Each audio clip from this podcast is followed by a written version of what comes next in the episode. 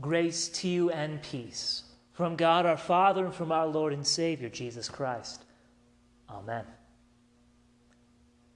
St. Paul wrote to the Romans But now the righteousness of God has been manifested apart from the law, although the law and the prophets bear witness to it. The righteousness of God through faith in Jesus Christ for all who believe. Today we celebrate the festival of the Reformation. Though Reformation Day itself falls this week on Thursday, we take the opportunity today to give thanks to God and glorify Him for the grace revealed to us in His Scriptures and for calling His church back to the Scriptures through His servant Martin Luther. On October 31st, 1517, Martin Luther posted the 95 Theses, giving a start to the Reformation. This year, I'd like us to look at a different portion of the text than we normally do. Normally, when Romans 3 comes up in the lectionary, we take the opportunity, and rightly so, to be reminded that we are not saved by our works but by the grace of God through faith in Jesus Christ. That is and must always be evident in our preaching, in our hymns, and even in the liturgy. This year, I'd like us to focus on the words the Holy Spirit gives us through St. Paul, particularly where he says, the righteousness of God. What is the righteousness of God and how is it shown? The righteousness of God is shown in his A, punishing the sins of those who break his commandments, but also and especially in B, the sending forth of his own Son as the atonement for all sin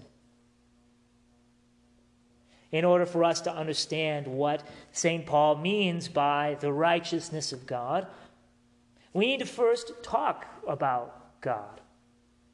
Who is God? How should we describe him?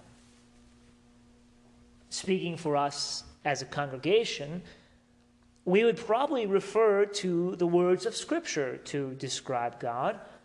And, well, how do the Scriptures describe him? In addition to being a Trinity and the creator of all things, the scriptures speak about God as being a God of love and truth, and also of righteousness and justice. As the creator and source of all things, he is the one who determines what is right and what is wrong.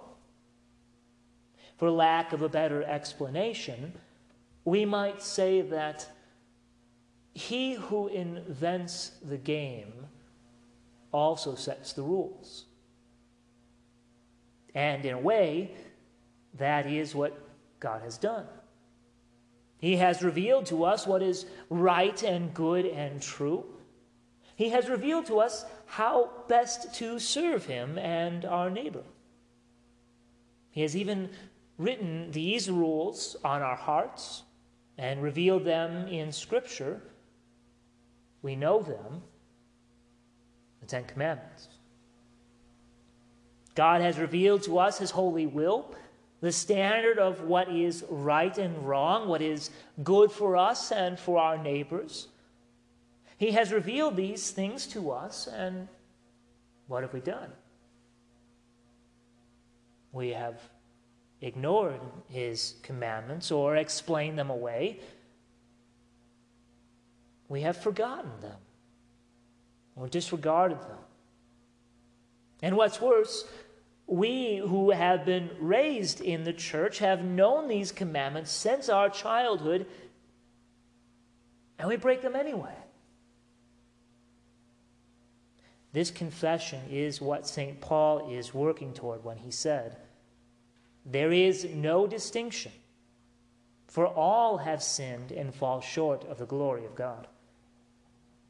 St. Paul worked in chapters 1 through 3 of Romans to demonstrate that because God has revealed his law in the commandments and written it in human hearts, there is no excuse we can give.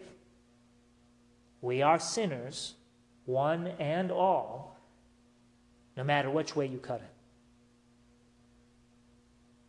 Now, what does God do with such a bunch? God is love. That is true. But He is also a God of justice and righteousness. He has revealed to us how to act righteously, and we have not done it. What is a righteous God to do with those who are unrighteous? Well, He's to punish them. In fact, it would be unrighteous for God not to punish.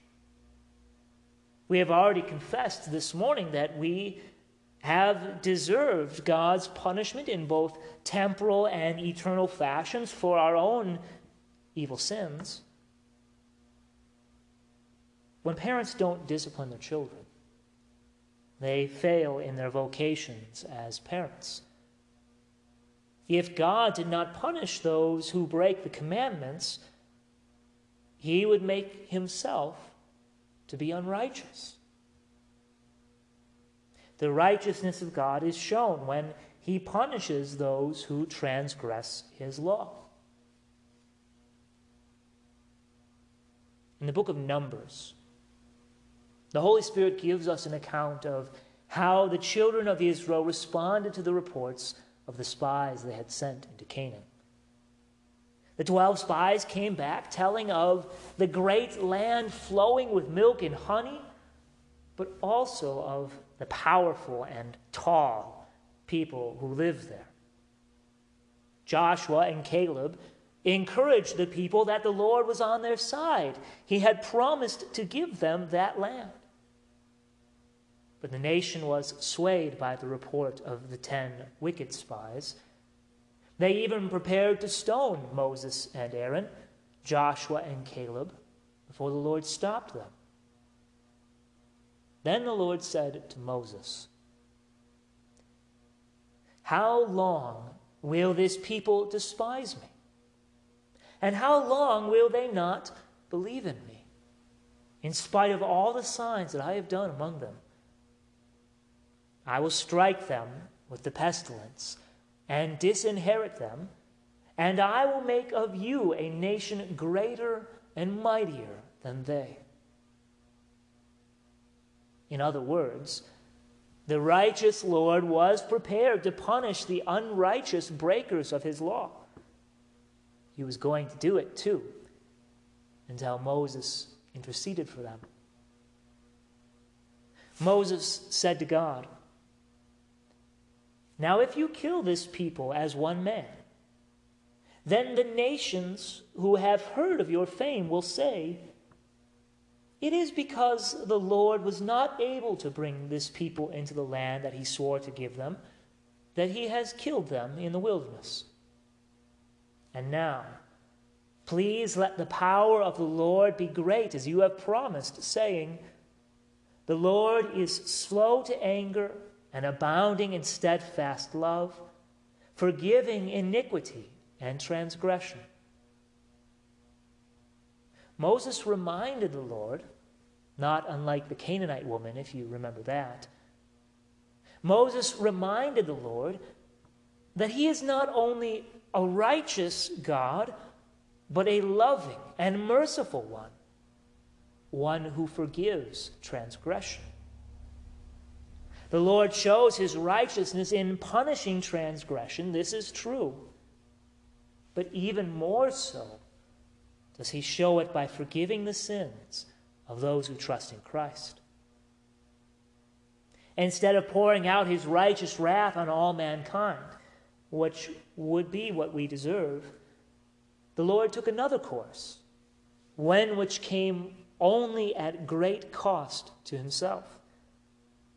God the Father saw our sin and considered the punishment we deserved, and instead put forth his only Son in our place.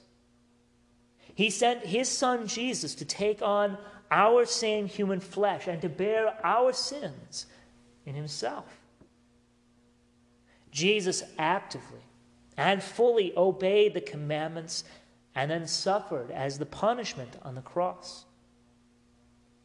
On the cross, the Father poured out all his wrath on Jesus as our substitute. Jesus bore it so that in him we might be forgiven. And how do we receive this forgiveness? We heard these words already.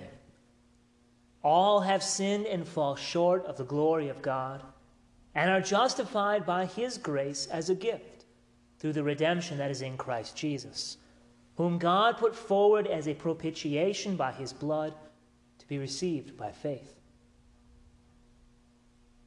Our God is a righteous God. He sent forth his holy will in the Ten Commandments, and he wrote it in our hearts. In keeping with his righteousness, he punished the sins of those who break his commandments, but he freely forgives those who believe in his Son. That is why Christ took on our flesh, so that God might be both just and our justifier through faith. This is what all the scriptures are about, and it's what Luther called back to our attention. Or rather, God called it back to our attention through Luther. We are not saved by our good works. We contribute nothing to our salvation by them. Rather, we are saved by God's grace through faith in Christ, whom He put forward as the sacrifice for sin in our place. In this way, God shows himself to be righteous in demanding payment for sin, but even more so in forgiving those who trust in his Son, even us. Amen. Now, the peace of God, which passes all understanding, keep your hearts and minds through faith in Christ Jesus. Amen.